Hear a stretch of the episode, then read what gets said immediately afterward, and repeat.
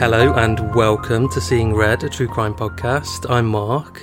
And I'm Bethan, and I bet that sounds so great for everyone to hear us. Ah, I love it. Welcome back. I'm excited. I wanted to say it because I've not got to say it for for nearly a month. So yeah, I am back uh, just in time for the season nine finale. Uh, we will then be back for season 10 premiere on Wednesday, the 13th of September. So there will be a couple of weeks of, of a gap. But yeah, it's so good to be back. I'm, I'm doing much better. And I just wanted to say a huge thank you to all of our listeners. Uh, one, for their patience, but two, for, for those that got in touch. We, we have honestly got the best listeners. And I had so many messages, and people even sent stuff in the post, like Carol, which was just so lovely. So, yeah, I, I was really touched. And if I've not responded to you yet, I will absolutely respond to all of those messages on Facebook, on Instagram. So, yeah, a huge thank you from me. And it honestly feels great to be back. Um, well done, and thank you for holding the fort, Bethan. Oh my gosh, don't be silly. I've had months of maternity leave twice, so you being poorly for a few weeks is no big shakes. But I'm really glad that you're feeling better, and it's so nice to have you back. It's lovely. I definitely want to echo, though, what you said. Our listeners genuinely, you guys feel like our friends as well, which can sound. I sound sarcastic because I'm British when I try and say nice things. We think we've said this before. I try and say nice things and I think I sound sarky, but genuinely, it's just so lovely seeing names pop up and then the messages and we chat. And yeah, you guys are like like friends to us. So thank you. Thank you very much. Yeah, absolutely. So uh, let's do some Patreon thank yous and then we will launch into our season nine finale. Can I say their names? You, you can, yeah. Or do you want to say it. their names because you're back? No, I'll let you do the honours, Beth, and you can butcher them. I I'm really sorry, but I think I might. So thank you very, very much to our newest Patreon supporters. We have Anna Morris, Chloe, and Layla and Jacob Sardazi. I'm really hoping I said your surname right. Thank you very much, guys. Uh, if you would like to join these guys, all you need to do is head over to patreon.com slash seeing red podcast and check out all of the benefits that we reward you with in return for your support of us uh, financially, which does really help to keep the show going. So thank you for that. So this week in our season nine finale, I'm not sure if I've mentioned that enough times yet, we are heading to rural Somerset to explore an unusual unsolved murder that garnered significant public and media attention back in 2010. Oh no, it's unsolved. It's this unsolved, which we've issue. not done for a long time. And I mm-hmm. know some people don't love an unsolved uh, because it leaves them with that real frustration, which I oh, do understand. It's horrible, but, isn't it? Yeah.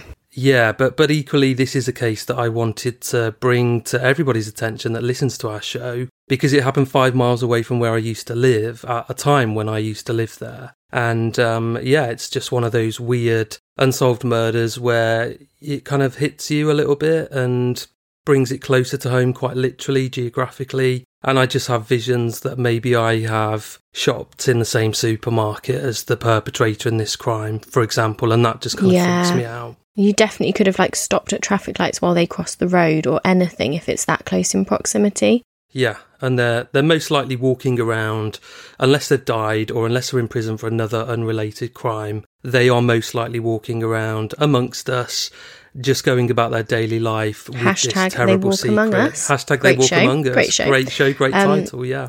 But yeah, that's really creepy. I feel like I recognise the name from your title of the episode, but I don't think I know the case. And I remember, I think I, if it's the thing I'm thinking of, I think I remember you talking about this in, in sort of when we were at work together. So I'm really intrigued by this. Can't wait to hear. And, and I'm pretty sure I talked about it in a, a a relatively early episode of Crime Wave, so I think some of it might come back to you because I think there was a fresh appeal last year and we, we touched on it as a result. That might be it as well. There we go. This strange tale was set in motion when a friendly and popular, yet unassuming pensioner from a rural village was savagely murdered in truly gruesome fashion in his own home. This grisly event left a community haunted and the police confounded, as the subsequent investigation progressed, detectives ventured into a realm of shadows and secrets, with twisted paths of evidence and rampant speculation at every turn, guided by the echoes of a bizarre mystery that, as I have said already, remains unsolved. It was a high profile murder case that gripped the country. To this day, we do not know why Barry Rubery died, but we do know that despite being described as an apparently ordinary gentleman, living a relatively normal life in the countryside, he was in fact anything but. Iron Acton is a picturesque town nestled in the countryside of the picturesque county of Somerset in the UK. Rich in history, it exudes a charming and quaint atmosphere with its cobbled streets, well preserved medieval architecture, and lush green surroundings. The centrepiece of the town is the historic St James Church, an architectural marvel that stands tall as a symbol of the town's heritage. Residents and visitors alike enjoy a close knit community feel, engaging in traditional village events and exploring the scenic landscapes through tranquil walking paths. With its timeless beauty and welcoming spirit, Iron Acton beckons travellers seeking a serene retreat in the heart of England. Those who reside in Iron Acton have long been proud of their little community that exists in this truly beautiful part of the world. I love how you've described this because I can really picture it. It, it's just one of those. A lot of us will have been on holiday in Somerset or similar counties like Sussex, for example, and it's just one of those yeah, traditional English villages, a bit like Maids Moreton, which I know people will be more familiar with now. Yeah, so uh, we did an episode on that, and there's a BBC drama that's been on very recently, which a lot of you have been talking about. And it kind of reminds me of when we went to Orkney recently as well, just yeah. this real small town feel. Yeah, a real sense of community and a real sense of with the events that follow, who in this community is responsible for this murder? Is it is it one of you? Is it one of my neighbours? 68 year old Barry Rubery was one such friendly faced gentleman who loved his little home in Iron Acton as much as he loved the town's sense of community and friendship. He was described by his friends and neighbours as a very kind, generous, and approachable man who always wore a smile and would do anything for anyone. Indeed, his family members echoed this sentiment and praised him as a much loved dad and grandfather. Mr. Rubery was a retired civil engineer and had also worked as a farmer. He was a country bumpkin through and through and simply adored living close to nature, away from the noise, stress, and hustle and bustle of the larger cities. He had two grown up children, a son and a daughter, and five grandchildren, he had divorced his wife many years prior when his children were young, but it's understood that the family remained very close and had a strong and loving relationship. Indeed, Barry Rubery was a family orientated man who enjoyed the simple pleasures in life. Barry lived alone in a small cottage on the edge of the town, surrounded by open rolling fields and beautiful countryside. He owned several acres of the land that backed onto his home, and Barry filled his days tending to that land caring for his animals, taking long walks in nature, and mingling with his nearby friends and neighbours. There was no denying that Barry Rubery was a popular man, but he was also a natural entrepreneur who had an eye for business. He'd always been a hard worker, and over the years he'd acquired valuable assets, including the cottage in Iron Acton, which he owned outright, and the acres of land that surrounded it. Although long retired, Barry was relatively wealthy and made respectable amounts of money through various legitimate streams of income. His friends often joked that he was Somerset's answer to Del Boy, owing to his forays into the scrap metal trading business, and because of the way he was always looking to obtain valuable goods for a cheap price to then sell on at a profit. And I just loved this description of him because I'm a massive Only Fools and Horses fan. Del Boy, yeah. And I imagine he would have been in so many ways, not just because of that brutal entrepreneurial spirit and really looking to make a quick profit at every turn, but also because Del Boy was this real family man who put his family first and was just a nice guy and everybody knew him and he knew everybody and he was loved. And the community and yeah. Yeah a real yeah a real part of that community. And barry would have absolutely been the same. I know he was from what i've read Barry was always on the hunt for new business opportunities, and it was this keenness for wealth acquisition that ultimately led Barry Rubery to join the globally infamous network known as the Freemasons. Freemasonry is a fraternal organisation with origins dating back to the late 16th or early 17th century. It's evolved over the centuries into a complex and widespread movement with a focus on moral and ethical development, personal growth, and community service. Freemasonry is characterized by its symbolism, its rituals, and its hierarchical structure. And this is another reason why this is such a Mark episode. I know you've just been fascinated by the Freemasons forever, haven't you? I have, and I, I, know we've got a listener. I won't name him who is a Freemason, and do we? Meant, That's fascinating. Yeah, I meant to get. You'll know him, Beth, and I meant to get in touch with him to ask him a bit more about Freemasonry. Um, but yeah, he'll, hopefully he'll be listening to this, and hopefully get in touch and tell us a bit more if we've missed anything. But it's a fascinating subject, Freemasonry. There's a lot of conspiracy theories around it, but those who are Freemasons absolutely really try to dispel those myths uh, around Freemasonry, but it persists, doesn't it? We have to be honest. Those rumours and, and those um, conspiracy theories do persist. persist. Freemasons are organised into local groups called lodges. Each lodge typically corresponds to a specific geographical area and is responsible for initiating new members, conducting rituals, and fostering a sense of fraternity and brotherhood amongst its exclusively male members. The structure of the group is divided into different degrees or levels, with the most commonly recognised being the three degrees of entered apprentice, fellow craft, and master mason. As members progress through these degrees, they learn symbolic lessons and gain insights into the values and principles of Freemasonry. Freemasonry has often been associated with secrecy, which has led to misconceptions and, as I said earlier, conspiracy theories. And while certain aspects of Masonic ceremonies and practices are kept private to maintain their impact, which is understandable, the organisation itself is not a secret society. Masonic lodges are typically open to the public for various events, and many Masons are open about their membership. And I just wanted to say at this point so, with Freemasons, I think you know, I I don't know. I'm not an expert on them, but I think they've probably got Freemasonry has got this reputation as this sinister society. One because of some of the ritualistic uh, ceremonies that they carry out, which hark back to the you know late 16th, early 17th century when it was founded. But I think also it is essentially a networking organization, and I, I dare say in the past it has been the case where people have got into trouble with the police, for example, and there is a senior police officer in their Masonic lodge or the neighbouring lodge who puts a good word in and gets a case thrown out of court or something like that. So I would say some of these links and networks have been abused, uh, but that's not really what it's about. But you can't stop bad people taking advantage of those networking opportunities. That's the thing, isn't it? No matter what your um, community there's always the opportunity, like you said, for someone who wants to do something out of the confines of the law and wants to get away with things. If they know the, I won't want to say the right people, but if you know the right people, you can. That's not necessarily anything to do with that organization. That's to do with the people at, you know, in in the midst of it. Um, and the rituals and stuff. I think it just can sometimes be a bit scary to people who are outside of that because they're not used to it or they don't understand it.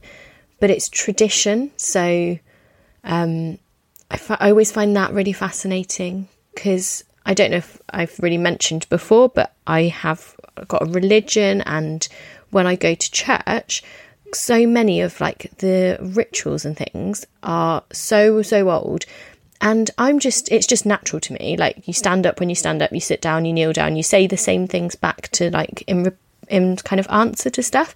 And then sometimes I do think to myself, God, somebody who doesn't know this whole situation must think that we're like brainwashed in a cult or something. like it must look so crazy to somebody who's never witnessed it before. Well, that that was a parallel I, I was going to draw. I think there are sim- similarities with different religions in terms of some of those ceremonies. And as an outsider looking in, you may view these two sort of organisations or principles and practices in, in a similar way. So, yeah, I'm trying to have a real. I think the Roman Catholic mind. Church can also have those those kind of like rumours and stuff yeah, as well. Yeah. And obviously, there have been a lot of truth as well. There have been a lot of people who have abused positions of power, and it it's not you know it's not just rumor. But it's like you say, you get that in any walk of society, any organisation, there will be an abuse of power. So. Uh, yeah, it's it's not the free Freemasons aren't uh, immune from that in the same way the church isn't immune from that. So, yeah, it's I think it's just one of those things that it's interesting to explore. In detail, and you can go down a rabbit hole with Freemasonry, and it will take you in a particular direction if if you want it to. But I'm kind of open to, you know, I'd I'd love to know a bit more about it. I think it is a fascinating subject.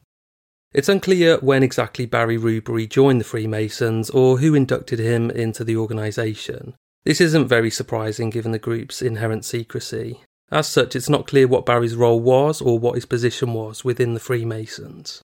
However, according to those closest to Barry, the Freemasons were a very big part of his life, and his involvement with the organisation saw him attending various events several nights a week. So, this ultimately was the backbone of his social life. He had his family, of course, but this was his social life. Barry also recruited a select few of his closest and most trusted friends into the group. Although Barry wasn't permitted to openly discuss the details of what exactly he was doing within the Freemasons, it's understood that he cared deeply for the group and often spoke about how happy and grateful he felt to be a part of something so special. In the days leading up to his demise at the beginning of April in 2010, Barry's family recall that he suddenly seemed distracted, as if something was weighing heavily on his mind. He seemed worried and agitated and became uncharacteristically short tempered. His daughter attempted to sit him down and ask him what was going on, but he declined to elaborate, telling her that he was unable to divulge anything, but also assuring her that he had it under control.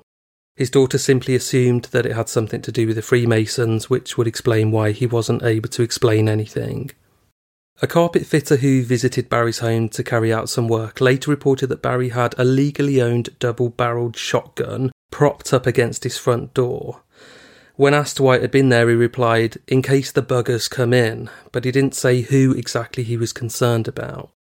Gosh, this is so worrying, isn't it? Like, suddenly changing behaviour and character, doing things like that as well. Like, that's that is really worrying, isn't it? Yeah, he's looking over his shoulder. That's his poor family. Absolutely the uh, impression we're getting here.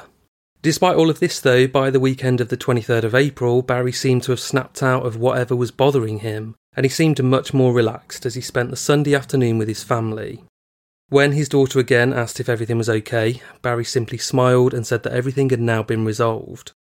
A few days later, on Wednesday, the 28th of April, Barry spent the day at home tending to his land and his animals.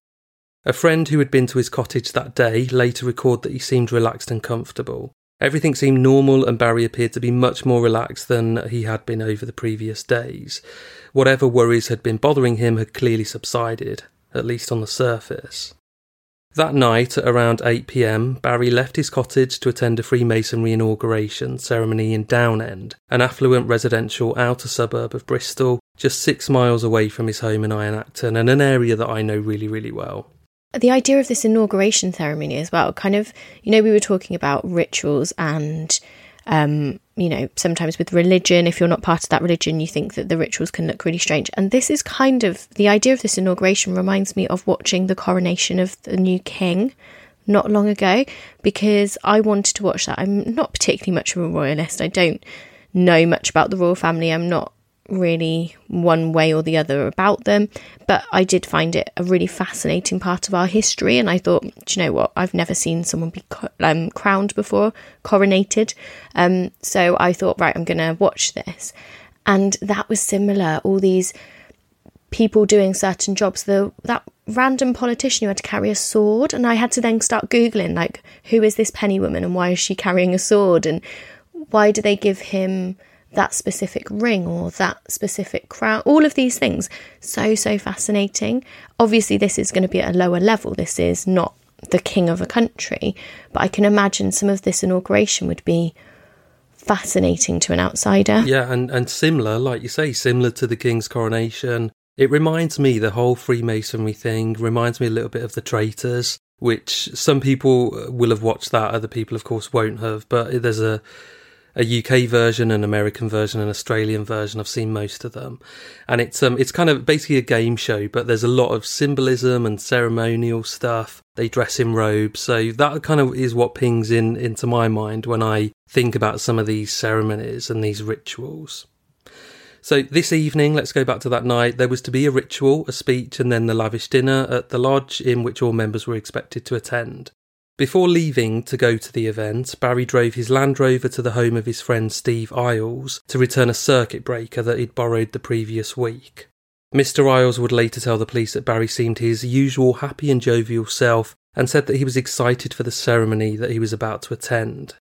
From there, one of his fellow Freemasons picked him up in a car and drove him to the Masonic Lodge in Downend, where the ceremony was taking place. Several members who were there with Barry that night later told the police that the ceremony and the dinner went well and that Barry had been observed laughing and chatting happily as he always did at these events. He didn't seem worried or scared and seemed totally relaxed, as so many people have said in the run up to his tragic murder. The entire event was a pleasant and enjoyable affair and there was no drama, there were no issues. The event ended at around 10:30 p.m. Barry got in the back of the car that was being driven back to Iron Acton, arriving just after 10:45. Barry was dropped off at the end of his long driveway. A friend of Barry's who was in the car with him later recalled how the outside of Barry's home usually had exterior security lights on during the night, but that evening the lights were off and the house was barely even visible through the darkness. That's really no, really because sinister. that that is deliberate, and they, that man would have been in the car many times when Barry had been dropped off from a Masonic do late at night when it's pitch black, and that would have just been very normal to him that that house was lit up by the security lights, and this time, possibly, probably for the first time, the lights were off. So Barry's friend thought this was odd but didn't mention it, which is completely understandable because you probably just think a bulb's blown. you only really think about it because something happened and you go, "Oh god, that was weird." This wasn't the only weird event though, because uh, usually at the end of a Freemasonry event, Barry would invite his friends into the house for a glass of whiskey. But on this occasion, he had plans to get up early the following morning. So he said basically, you know, I'm just going to go in and get some sleep. I can't uh, invite you in and hang around for a drink. The driver left as soon as Barry was out of the car and didn't see him enter the house. This would be the last time that Barry Rubery was seen alive God, that's so sad. isn't it? And he's a 68 year old man, a grandfather, a father, a friend to many in that community, an integral part of that community and, and of the Freemasons. The following morning, Barry's close friend Steve Isles went to the cottage to drop off some tools that belonged to Barry. Steve let himself in through front gate, and as he walked down Barry's driveway, he saw a black object lying on the ground. As he got closer, he realised that the object was the distinctive Freemasonry briefcase that Barry would always take to him to all of the group's events. And this was odd. The Freemasons were extremely strict about discretion and secrecy, and this briefcase likely held highly sensitive information about Freemasonry and the lodge in Downend, and Barry would have known that, so it was very unlike him to leave items unattended for somebody to find. Steve decided not to touch the briefcase to avoid upsetting Barry. Instead, he left it there and proceeded towards the cottage. Oh, what a nice friend as well to like know that about him and to go, do you know what? I'll from from our point of view, that's really good from a crime scene Yeah, um, yeah, protective yeah. thing. But he wouldn't have been thinking of that. And actually, I'm glad he he thought of his friends just his friend's privacy. Yeah, I, think also he's you know he's not wanting to embarrass Barry and call him out on that and say, Barry, you left that down there, or you know we'll come on to it shortly. But Barry had had a few drinks obviously this evening, so he might have just been a little bit absent-minded and might not have wanted to have had a reminder that he'd had a few drinks and been a bit impaired, and that had resulted in him not uh, pr- closely protecting that briefcase. So yeah, a, it was a lovely thing for Steve to do. Steve knocked on the front door of the cottage but got no response, so he went round to the side of the house and let himself in through the second gate to go and knock on the back door. At the side of the cottage, Steve saw a large puddle of what he believed was vomit, partially covered by a strip of fabric. Steve figured that Barry had possibly gotten heavily drunk at his Freemasons event, which was strange. This was unlike Barry, who did not habitually drink excessively. So, of course, he'd, you know, socialise and have a few drinks. But yeah, you know, this Steve is just kind of thinking, well, you know, I wasn't there. Um, I don't think Steve's a Freemason. Um, so Steve wasn't there, but he knew that Barry was going to that event. So he's just kind of thinking, yeah, Barry's got back late. Um, he's obviously had quite a lot to drink and he's been sick as he's kind of entering his cottage. We've all done it. You know, I won't make a big deal out of it. I don't want to embarrass him. But he kind of, yeah, he's thinking this is a bit weird because Barry doesn't really do that. Steve did recall that the previous night Barry had been particularly excited about the Masonic ceremony as it was a special occasion for the group, and decided that, yeah, you know, maybe on this occasion Barry had had quite a few drinks, uh, more than he ordinarily would, and that he was quite drunk, and yeah, he's, he's just vomited. We've all done it, or most of us have done it, and regretted it the following morning. Steve considered leaving to let Barry sleep off his inevitable hangover. However, at the last minute, he decided that it was probably better to at least check on his friend to make sure he had made it safely into the house, which again I think is a you know a really nice thing to do and the right thing to do and an instinctive thing as well to just check on that friend. You've put two and two together. The briefcase has been abandoned. There's vomit close to the entrance of the house. Barry had a do last night that he was really excited about. Has he had too much to drink? I'll let him just sleep off that hangover and pretend I was never here. Actually, no, let's just check his breathing is okay. So he does that. As Steve approached the back door of the cottage, he noticed that one of Barry's shoes was on the floor, and he also noticed that several plant pots had been smashed close by. A large garden table had been flipped onto its side, and several chairs had also been knocked over. And now a creeping sense of dread enveloped Steve. Something wasn't right. As Steve walked past Barry's rear conservatory, he happened to glance through the window, and what he saw made him physically recoil in horror. Barry Rubery's dead body lay face down in the middle of the conservatory in a very large pool of blood. His hands had been tied behind his back with metal wire and electrical flex, and his ankles had also been bound with plastic cables before being hog-tied together to render him helpless. He'd then been beaten to death. Barry was fully clothed, but his clothing was torn and dishevelled, a clear indicator that he'd been involved in a heavy struggle with his killer.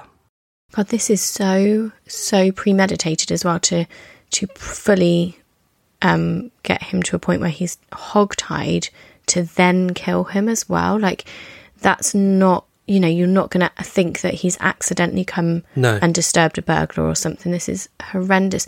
And I don't know if you will go on to this or if you know if you don't go on to this, but had the killer taken the metal wire, electrical flex, plastic cables, and cable ties, whatever it is, that from his home, or had they come prepared? I, I think they'd come prepared with that. From, yeah, because it sounds know, like the yeah. sort of thing that you would. Yeah. Oh my god, that's awful. And you can just imagine, like it's you just like glancing through the window and you see that like that is going to stay with you for the rest of your life and it's poor steve to have to witness this of his friend it's horrific and it's it's to be hogtied like that is it's one of the most incapacitating ways to be tied up. So you're so incredibly vulnerable once you've been tied up in that way. And then Barry has been, yeah, just brutally beaten to death, quite literally. And he's just there, sort of sat or lay at this very awkward angle because of the way he's tied up in a pool, a massive pool of his own blood. So that scene, yeah, I mean, you know, it's an understatement to say that it would stay with Steve. It's,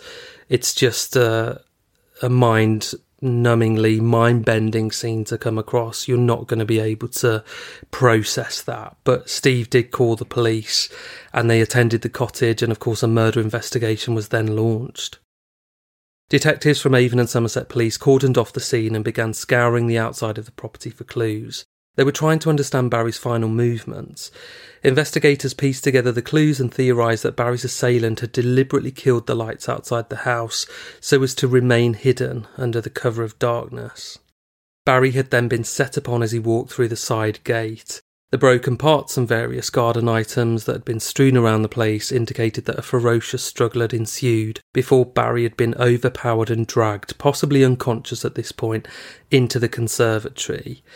The vomit on the floor, which belonged to Barry, further validated this theory, as it's common for people to throw up as they go into shock after sustaining traumatic injuries, especially after receiving heavy blows to the head or abdomen. And it, it is twofold. It is the shock in itself of being set upon when you least expect it, and knowing that you know you're going to be brutally assaulted as a very minimum here is enough to make you vomit but then the physical assault as well. So being hit in the stomach, for example, particularly if Barry had had a couple of drinks and food, absolutely not surprising that, that he vomited all over the, the kind of entrance to, to the house. And just makes me really sad as well because you know, we shouldn't know that detail and we know it and it's an important part of it because it does show that Barry was probably conscious initially.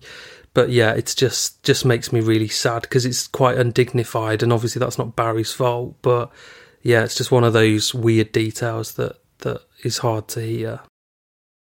The lead pathologist determined that Barry had been killed by repeated blunt force trauma to the head, which had caused catastrophic and fatal brain injuries. Steve Iles, that's Barry's friend who discovered his body, later told the media that Barry had been beaten so badly that he was practically unrecognisable. So Barry had obviously lay on that conservatory floor for I don't know exactly how long, but you know certainly many hours. Um, so his body would have swelled in that time because of such a savage beating. The positioning of Barry Rubery's body struck the detectives as an extremely significant clue as to the motives behind his murder. He'd been found lying face down with his hands bound tightly behind his back with those cable ties. His ankles had also been bound and tied to his wrists, as we've sort of alluded to with him being hog-tied. But strangely, his right trouser leg had been deliberately rolled up above his knee, and his body had been laid out in a strange and unnatural position, which was likely done post mortem. Even Barry's friend Steve Iles, who had discovered his body, would later describe the scene as intentionally ritualistic, and he felt strongly that the killing had been the end result of some bizarre ritual or process. And of course, oh, that could, that's really yeah. weird. That's really, really strange. Yeah, like to have an odd positioning. Yeah, and that could Um, that could be the case, but it could be a coincidence, couldn't it? In the struggle, that that trouser leg had been pulled up above his knee on one leg. That could just be a random. Might not symbolise anything. Yeah, but I don't know. Like it just, it's a weird thing to do anyway. Yeah, Like yeah, one is, trouser leg yeah. rolled up over your knee anyway. So surely it has some symbolism because unless there was symbolism of like a sexual nature, which would make sense then if this was a sexual killing. That and that that clearly isn't. It's just a very odd thing. So it must have something to do with it, surely. Yeah, yeah. Well, retain an open mind, and we don't know.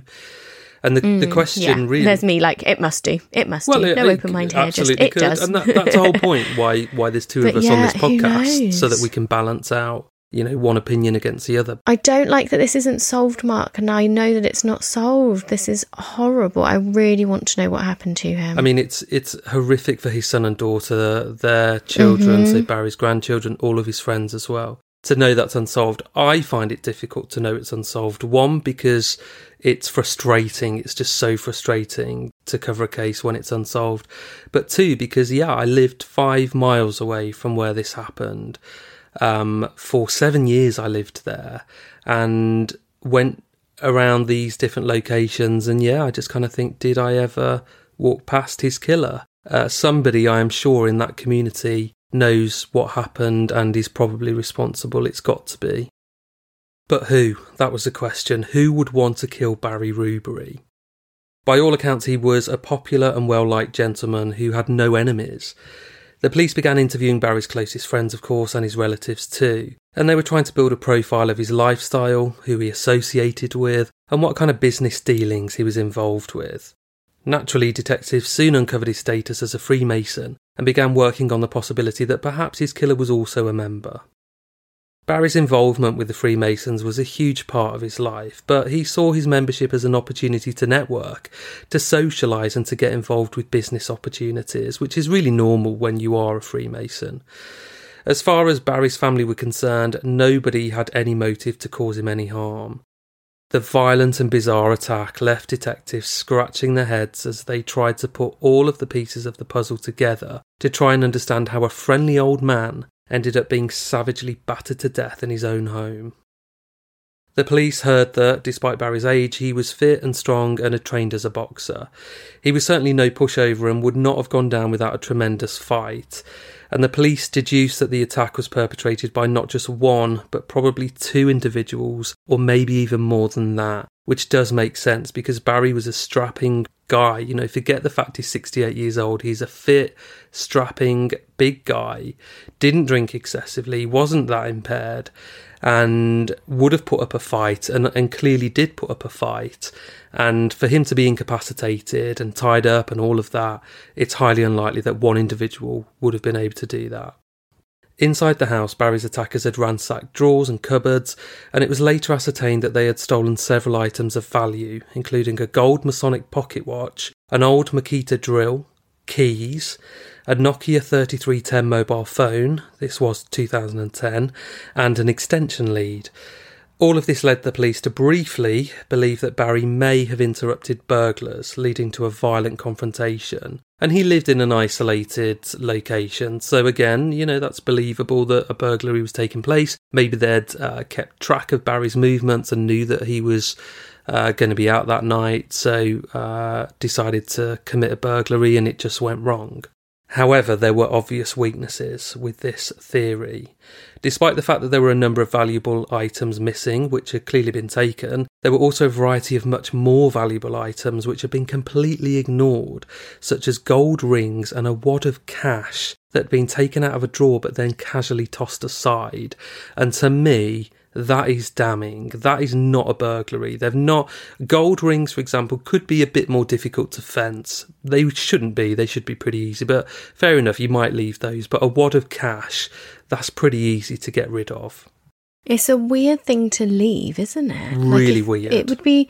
It wouldn't be so weird if they hadn't found it. They just hadn't got round to that that area. But to toss it aside is just very odd. It it really says to me that this was a ransacking of Barry's home to deliberately hunt for something. Yeah. And Yeah. money Agreed. was just an inconvenience. Well, I'm not going to take that because I don't need it. And that's not what I'm here for. So, you know, that clearly wasn't the motivation. The motivation was to hunt for something that they believed Barry had in his home.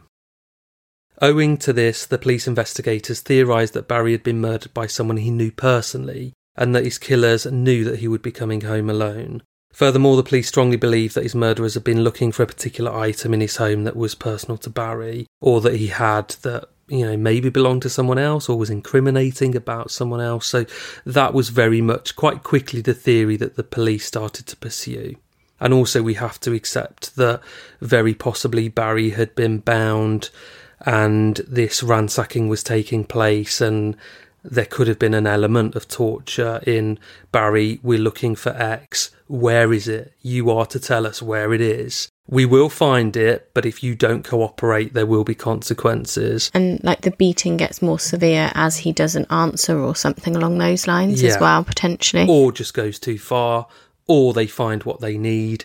Barry knows who they are at this point, and there is no way that they can leave there with Barry alive, who would then be able to go to the police. That it's too late for that now, so they have no choice but to murder him so that their one witness is, is out of the equation. The investigators soon realised that whoever had killed Barry had taken great care to cover their tracks.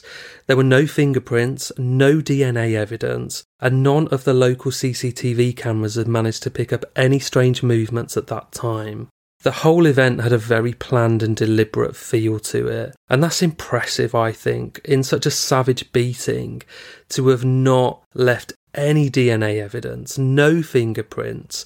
There was no CCTV cameras in the local area that had picked up any strange movements. So, you know, they were obviously. I hate to, hate the thought of this, but you know, they could have been. They could have even been there in kind of hazmat type suits, full protective suits to prevent any hair follicles, hair strands have falling you watched the program wolf? No. oh my gosh because i thought that was where you'd got this idea from. You um i know you mentioned like should i watch it or not and i said you definitely should because it's incredible. Um i'm not going to say any more then but um yeah. Maybe they have maybe they have literally planned this to the minute detail And I think I think what's so disturbing for me is that Barry turning up at that home, eventually seeing his assailants, and if they were in outfits like that, you know you're fucked. Even somebody with the most basic forensic knowledge would know that they are suited up because they can't leave a trace here. So what is what is coming for me? And it reminds me of a, an old British film I saw, which was a, I think it might have been about the um, Essex Boys murder, which we covered a while ago, and um, there was a scene in that film, I think, where they're at uh, it's you know out of hours at a nightclub, something like that, or a pub, and one of the drug dealers, I think, takes up takes somebody up to uh, a room upstairs in the pub, and the entire room has been covered in tarpaulin. The entire room. Oh, like like Dexter style, yeah. And you man, know that yeah, that's not a room you want to go into. The victim walks into that room. You know, it takes him a second to process what what it looks like, and then he's like, "Fuck, I know what's coming." And then, of course, he is shot, and blood goes all over the place. But the whole room is protected from that blood so no DNA evidence is left. So you know, I just think it's it, it just yeah, I, I had that in mind, and I just thought, did did they wear something like that? Did Barry see that, and did he have that moment of realization of oh god, what's going to happen to me now? I really hope not. The police did later hear that Barry had been concerned and agitated in the lead up to his murder, and that he had kept a shotgun propped up by his door. The police were keen to get to the bottom of why Barry, who was normally a very relaxed and laid back individual, had suddenly become so anxious and worried in the days leading up to his death. This is a real lead, isn't it, to pursue? Given his nature, it was likely that whatever he was worried about was a legitimate threat to his well being and quite possibly linked to whoever had killed him. So this comes through loud and clear. This is a very normal guy, a family man, a friend, a member of the community. This isn't, you know, he's quite relaxed, a normal, fun loving guy. And then, yeah, in the days building up to it, he's been very worried, anxious, agitated. There's a gun propped up by his door. Uh, he's worried someone's coming for him. So there's a link here. Several individuals from within Barry's inner circle were interviewed. However, Barry had declined to disclose the reason for his anxiety to anybody, so none of them were able to come up with an explanation as to why Barry was so anxious in those days leading up to his murder. This line of inquiry was followed up rigorously for several days before the frustrated detectives realised that it was taking them nowhere and they were forced to pursue other lines of inquiry. However, before long the leads dried up and they were left at a dead end. After 18 months of fruitless detective work, the case went completely cold. However, the question remains who killed Barry Rubery? And why. Thirteen years later, the police, the media, and Barry's family are still hoping to figure that out one day. The investigation into the murder was frustrating and brief, and failed to produce even a single suspect, let alone an arrest. However, there is still no shortage of theories regarding what exactly happened that night, and the majority of people believe the Freemasons know much more than they're letting on. I think that's interesting though, because he was a valued member of their community, so I feel like they're not they're not Batman, are they? No, the Freemasons. No. It's not like they're going to have just gone and done some vigilante justice, got him justice, and then left it. They will have. They'll all be family people too. So if they did know anything, then surely they would have made, even if they couldn't come out properly and give information to the police because of the secrecy around their rituals, surely they would have found some way to tell the police what they knew. Yeah. I can't see I can't see the Freemasons knowing stuff and then it not actually helping to solve his murder. I think what we've also learned in all of the episodes of Seeing Red that we've covered and all of the other cases that we've never covered that we have read about and are fascinated by, books we've read, TV shows we've seen, reconstructions on Crime Watch. I think what I've definitely learned over the years and what all of our listeners, I'm sure, will have learned is that we never really know what's going on in somebody's private life, particularly if they live on their own, for example. Um, we don't know what, what they do, what that private life is like. We don't even know potentially who they're seeing uh, romantically or not all sorts of things sometimes come out after somebody's murdered that, that people would, would never have believed. And that's not the case here. We, we don't know anything, but I'm just saying there could have been other aspects potentially to Barry's life that we're not aware of. And I don't want to speculate anymore because it's not fair to do that. But I'm just saying in general terms, quite often that that is the case that there is a lot that we don't know about. So I suppose what I'm saying is yes, the Freemasons were were questioned, didn't know anything, but that's that could have been Barry's whole life, them and his family. But it could have been them, his family, and something else that nobody knows about that led to this terrible night of torture and murder. Several high ranking members from within Barry's Lodge of Freemasons were questioned extensively. However, there was no clear evidence that pertained to Freemasonry involvement. By all accounts, Barry Rubery was a valued member of the organisation who had only friends and no enemies amongst the lodge. The police had earlier been puzzled by the fact that Barry's killers had taken some items from the house but ignored others. Given Barry's reputation as a wheeler dealer who liked to acquire items of value and then sell them on for a profit, was it possible that he had taken something unlawfully that didn't belong to him, and that his murderer or murderers had aimed to retrieve the item and teach Barry a harsh and brutal lesson in the process, or perhaps accidentally killed him in the process? Another popular theory is that Barry had inadvertently attracted the wrong kind of attention through his business dealings. So he was known to sell scrap metal, and it's understood that this venture often had him dealing with unsavoury characters. I mean, fucking hell, scrap metal. I don't want to tarnish everybody with the same brush, but in my experience, a lot of people that are involved in scrap metal are involved in dodgy dealings. I'm not saying that's always the case, but it happens a lot. Um, really, yeah. I don't really know anybody who sells scrap metal. There's a guy who comes around our street and he sounds, he sort of like does like a siren out yeah. thing, kind of, kind of heavy scrap metal, but I don't really know anything about that. So, is it possible that one of these unsavoury characters saw an opportunity to rob Barry? Did they follow him and learn his routine? Figuring out when he was likely to be alone and vulnerable. The police also discovered that Barry Rubery had had several clashes with various people over the months and years leading up to his death.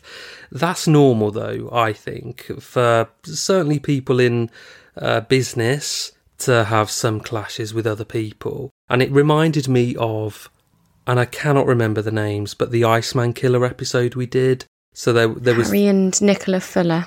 Who was it? Harry and Nicola Fuller. Harry and Nicola Fuller, you've got a fantastic memory, yeah. Only with some things, not with very much. so it reminded me of that because Harry, yeah. Harry, Fuller was this Del Boy character, larger than life, involved in lots of business dealings, had his finger in a lot of pies. And although it was essentially his financial advisor that, that killed him, there were lots of leads that pointed in the direction of dodgy business dealings, had somebody robbed him because he'd boasted about having lots of cash at home had somebody sought revenge on him for him getting one up on them in a business deal. So it reminded me a little bit of that, and th- that is quite normal in those business dealings to have clashes with people. So I, I'm not sure it's it's related to that, but it could be. Barry's close friend Chris Locke later told the media how Barry had been romantically involved with a local woman who had ultimately cheated on him with a member of the travelling community. This had reportedly turned ugly, and even though there had been no physical altercation, there was bad blood between Barry and some members of the nearby traveller site. I think, again, like you said before, things that are quite normal relationship breakdowns and then falling out with that person's family or friends or um, something like that. That's quite normal in a lot of people's lives as well. So could yeah. be linked, but it's also not the first time that someone's been with someone, cheated, and then the other people have got involved. Yeah, and they've not been murdered. So usually that doesn't end in murder. So I think you're absolutely right. I think it's yeah, could could be that it's linked to that, but it absolutely might be that it isn't. Furthermore, the police heard how Barry had also clashed with tradespeople parking on his land without permission, and that had apparently resulted in fierce confrontations. And it also had issues with local youths causing nuisance in the town. So, you know, lots of things coming out, but nothing that's a real smoking gun here. So, we also have this theory from Steve Iles. So, that's Barry's close friend, the man who had discovered Barry's body. And yeah, he did go to the media and say that he believed Barry had been killed as part of some kind of bizarre ritualistic ceremony. So, yeah, his trouser leg had been neatly and deliberately rolled up above his knee, and this was seen as a significant indicator to a rit- ritualistic killing. However, it is also, of course, possible that his killers did this to deflect the course of investigation away from themselves, or that they knew of Barry's Masonic connections and did this to mock him. So, you know, there's any number of random theories here Barry had had fallings out, that it's someone from within the Masonic Lodge, that it's uh, somebody just who he had upset or pissed off, or that he had information on someone and had that in his house and they were looking for it. I don't think we're ever going to know, sadly, with this. I, I re- retain hope that uh, something will come to light in the future, as we have seen before. But that might not happen. And unless somebody is caught for this, we're never going to know, are we? Why? And I think it's the why that's so frustrating. Do you want to know my totally unfounded theory based off of just this episode? Yeah. I think that the hog tying and the beating was, like we mentioned before, some sort of like torture to get information. And I reckon his trouser leg was rolled up as like a threat of like, I will literally cut your leg or something.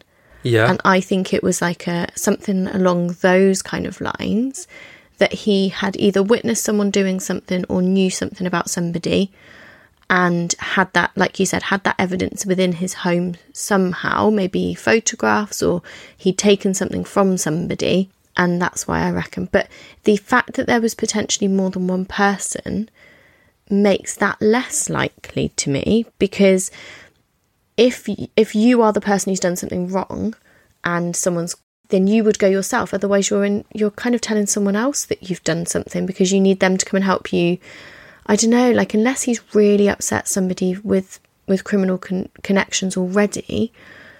But that's what my thinking is with the leg. Depending on when it was rolled up. Obviously, if it was rolled mm. up afterwards, which you wouldn't know, would you? But if it was rolled up neatly afterwards, then it must be some sort of symbolic thing. But I reckon it was more of a you tell me where such and such is, otherwise I'm going to start literally carving into your leg or or something along those lines. I completely agree with you. I think if if I have to pin it on one thing, I think this is the act of somebody who was desperate, somebody who needed to get information that Barry had on them back into their safe hands before they came to harm or before the police came knocking at their door. They were desperate. They they had planned this. They had waited for Barry at his home. They had killed the light outside. They knew he was coming back from Masonic do that night or from something and they pounced on him. And probably the plan was to tie him up and torture him for information. Uh, or maybe they'd already started ransacking the home and they couldn't find it and they weren't leaving there without it. So, you know, it doesn't matter what the consequences are. If we have to kill him to, to find it, we will do that. And I've no doubt that they eventually got what they were looking for and got the hell out of there. But what it was, I don't know. And I wonder if Barry as like you know a, a nice normal upstanding member of the community genuinely felt like so for example he knows that Mr. White is doing XYZ in his shop and he goes to him and says, Look, I know what you're doing, you need to stop. And then Mr. White says, Yep, I've stopped. I will stop now. I will not do it anymore. And that's why he's then feeling all relaxed and calm again. He's like, Do you know what? I've done the right thing in the world. I've gone and spoken to this person. I've told them what I know, and they're not going to do it anymore, whatever this thing is. And that's why he's so relaxed. And I think that makes me feel really worried that that is the case. And I feel sad that he might have actually felt like he'd done the right thing. He'd gone and confronted someone. He didn't tell anybody else because he, he wanted to give that person the opportunity to stop what they were doing or to return items that they had stolen or whatever was going on. And maybe that's why he then said to his daughter, Do you know what? It's all settled now. Mm. And I don't, I really don't want to. Settled. I don't want to besmirch his memory, but another potential avenue, and uh, you know, absolutely might not have been this, but it could have been that Barry was blackmailing somebody, and they had paid up, and he had said, you know, yeah, that's the end of the matter. And I they, reckon that the police would have found evidence of that, though, if there was blackmail. I would have thought. And the so. fact that money wasn't taken. It's a really interesting theory, but the fact that they didn't take any of that cash and the police didn't find. Like, they would have surely looked into his bank records to see if there was anything like that. Barry was probably the kind of guy that had a lot of cash at home. Um, mm. and dealt in cash if he was dealing in different business so maybe ventures. The, the cash had been taken that was blackmail money, but the police didn't find it because they didn't know it existed in the yeah, first place. there was no trace. I just don't know. It's one of those things that you could send mm. yourself around the bend trying to work it out. You and, really and could. we, we don't know what it is. And, you know, we, will try and remember Barry as, as this grandfather and father, uh, real integrated member of the community that loved being out in nature, tending to his animals and in the land that he'd walks, acquired. yeah. And that's how we have to remember him. But I wanted to, there is um, a sort of statement I wanted to read that came out at a press conference. So on the second anniversary of Barry's death, the officer leading the investigation released an image of a footprint that was left at the scene. The sole of the shoe is likely to be from a trainer, possibly of a Nike brand. And I wanted to read this out. It's quite long, but I do want to read it. So, at a press conference, the lead detective said, Barry Rubery needlessly lost his life two years ago, and I'm determined to find those responsible for this violent crime. Having come onto the inquiry only a few months ago and having met Barry's family, I can tell you that the grief they feel is as raw today as it was two years ago. They need to understand why their father and grandfather died at the hands of these people. We have a team of more than 20 people still working on this investigation, meticulously sifting through the hundreds of statements that were taken at the time and speaking again with those people who had provided information. The investigation has highlighted that it was very rare that Barry's property was empty when he returned that night. His neighbour who lived on the grounds was not home, his friend had moved out days earlier, and his partner had stayed at her own home. So there is more to, you know, Barry's life we've not touched on here. Um, there was a partner, there was uh, a friend living with him for a short period of time. So the detective goes on to say, I believe someone knew Barry would be alone and that they would not be disturbed. Yeah, that says a lot, doesn't it? Because that is that is really, really rare. I know he Yeah. says the word rare, but like yeah, how unusual. When it's someone who just lives alone all the time or or has a partner but they don't live, you know, they go back and forth all the time and it's unu- it, it's just unusual in this situation that this is totally out of the ordinary that he would be totally at home alone. Yeah, again, just shows how planned it was. It So, really was. The detective finishes by saying this was a planned attack by a group of people, and I would urge those people to think about their families and the life they lead. Your actions will catch up on you, and your freedom could be taken away. If your allegiances have changed, then you may be able to limit the impact on your life by coming forward and talking to us. And finally, Barry's son and daughter, Philip and Julie Rubery, said, It does not feel like two years has passed since Dad was murdered. It still feels like this happened just yesterday. We try to move on, but it's very hard not knowing why Dad was taken from us in such a violent and horrific way. We would ask anyone who may know something, anything that might help us, to come forward and speak with the police. Please help give us some closure. And that's where I wanted to end because you never know. If anybody knows anything about this, then it's never too late to come forward. And we know that allegiances do change over the years and relationships come to an end and people don't need to keep the secrets that they were keeping at that time anymore. So if anyone knows anything, please do, of course, come forward. But yeah, a frustrating case for all involved.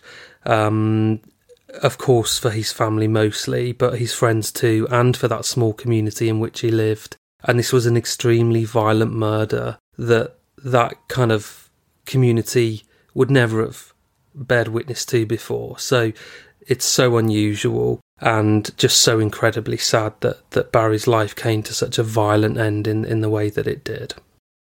Well, what an end to season nine, Mark, because this is just really, really heartbreaking and really sad, but a, a really interesting case. And um, I'm really glad that you've brought it to, to the show. Yeah, thank you. And um, yeah, we will be on a two week break while we prepare for season 10. But we've got some surprises while we're on our break. We have, absolutely. And we'll be back on Wednesday, the 13th of September for our season 10 premiere. And we are now uh, celebrating our five year anniversary of Seeing Red. So uh, yeah, we've got some, crazy. some special things planned over the next couple of weeks. Five years of Five this. years. It's mad. You've put Um, up with me for five years, Mark. Likewise, I'm not sure how you've done it sometimes. We now get to go and discuss Lucy Letby over on Crime Wave. So if you're a Patreon supporter of that level and above, you'll be able to hear our thoughts on that. If you're not a Patreon supporter, then feel free to check out our content over there. So uh, all you need to do is head to patreon.com slash seeing red podcast. Otherwise, we will see you in a couple of weeks for our season 10 premiere. See you then, guys. Bye. Bye.